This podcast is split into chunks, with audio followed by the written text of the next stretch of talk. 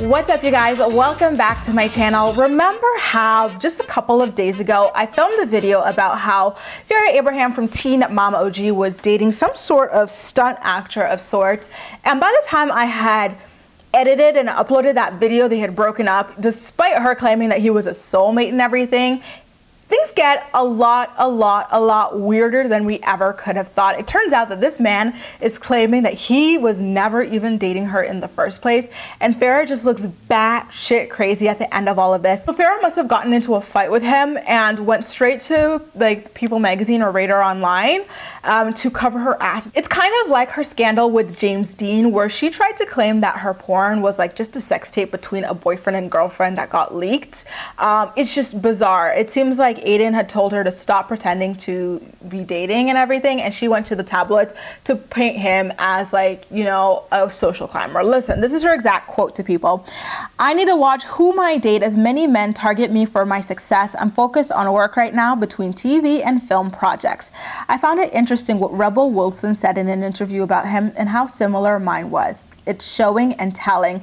Um, what she's referring to is Rebel Wilson claiming that Aiden only dated her, you know, for mainstream notoriety or anything like that. And she continued on to say, I wish him well, but I'm not rushing into relationships and I like to take my time to do it right for myself and my daughter being the best parent I can be is my priority. Can we just take a moment to pause and go, what do you mean you're taking things slow? Just last week, you were claiming that this guy you just met was love at first sight, your soulmate, he loved your daughter, you loved his kids, and now you're claiming that you take things slow. Are you sure?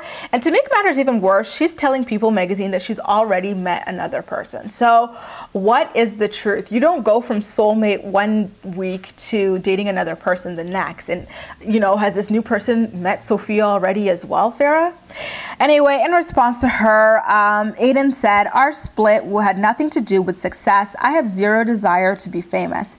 I never even knew she was on a reality TV show that I've never even seen or heard of. No offense to the show. She's a nice person from what I got to know on the two dates we went on, but that's as far as it went. I think the whole thing got blown a little out of proportion because of her role on her show. He continued on to say, I wish her success in whatever venture she's going to do in the future, but as for me, I'm going to keep being a stuntman and keep making actors look their best. I'll be single till the right woman comes my way, and I know with a little help from the big man upstairs, that day will come. Mahalo for your time. Guys, let's just back things up to Farrah's original claims here. She originally said, and I quote, when I met Sophia's father, it was like love at first sight. I didn't think that um, that would ever happen for me again, but luckily I've been blessed to work around some great people and met Aiden, and it was love at first sight again. I honestly felt for a while I didn't deserve to have an amazing relationship or if that would ever happen again. So if I was single for the rest of my life, I was more than prepared to enjoy that journey.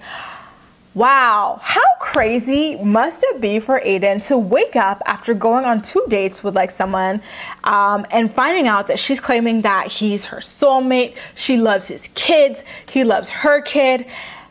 Wow, you know, like I think that women don't get enough credit or like call out for being creepy. If a man did this to a woman, I'm sure it would be like on everybody's like tongues right now. But the fact that it's Farrah, and you know, I don't know if it's Farrah or if that it's a woman here, but it's very, very glossed over. Like that is straight up creepy. Like you love someone's young kids that you've never met.